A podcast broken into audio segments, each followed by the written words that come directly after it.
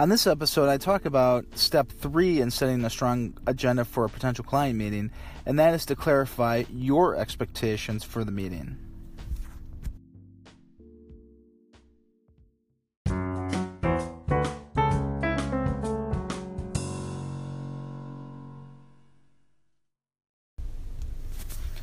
Hello, everyone, and welcome to the Lawyer Lifestyle Podcast. This is episode 23 for March 17, 2018. This is attorney Dave Scriven Young from Chicago, Illinois, and I'll be your host.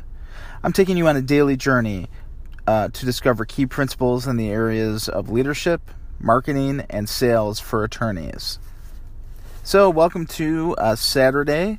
Um, I have a lot of family stuff going on today, um, so this is going to be a shorter episode.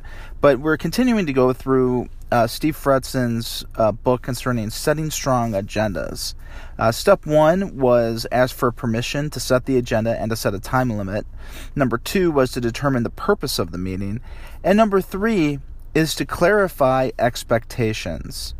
And so um, there's whose expectations are we clarifying? We're clarifying your expectations as the attorney meeting the potential client for meeting.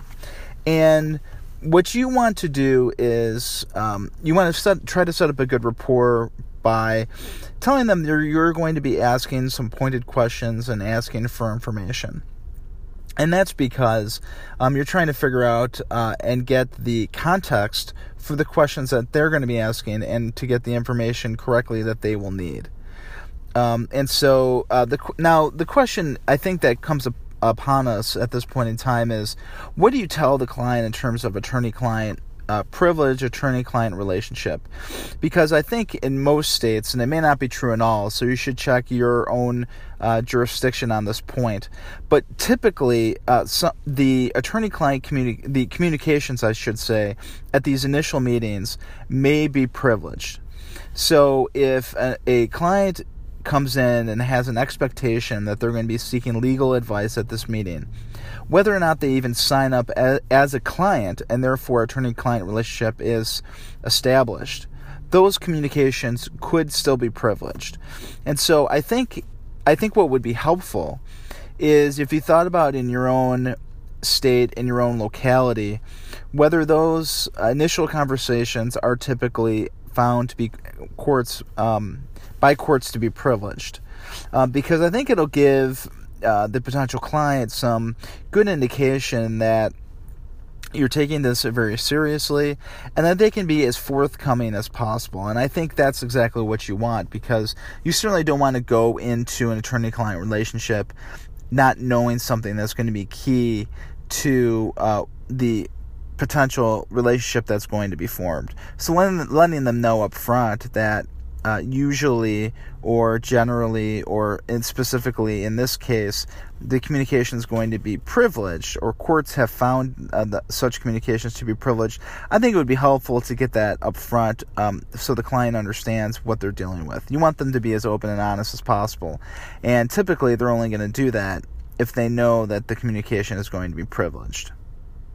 So I think the uh, daily action item for today is uh, to take a look at your state's ethic rules and um, state court cases to find out whether or not typical, typically um, initial client meetings are priv- the information uh, talked about in those client meetings are privileged or not. Um, because it'll give the client, I think, um, some solace and understanding uh, what they're dealing with.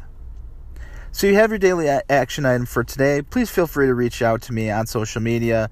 Um, I'm on all the social media platforms at Attorney DSY, and then please, of course, I'm on all platforms in terms of this podcast. So take take your um, your uh, favorite platform, uh, be it uh, iTunes or Google Play or Stitcher, any of those, and uh, please rate and review, and of course subscribe.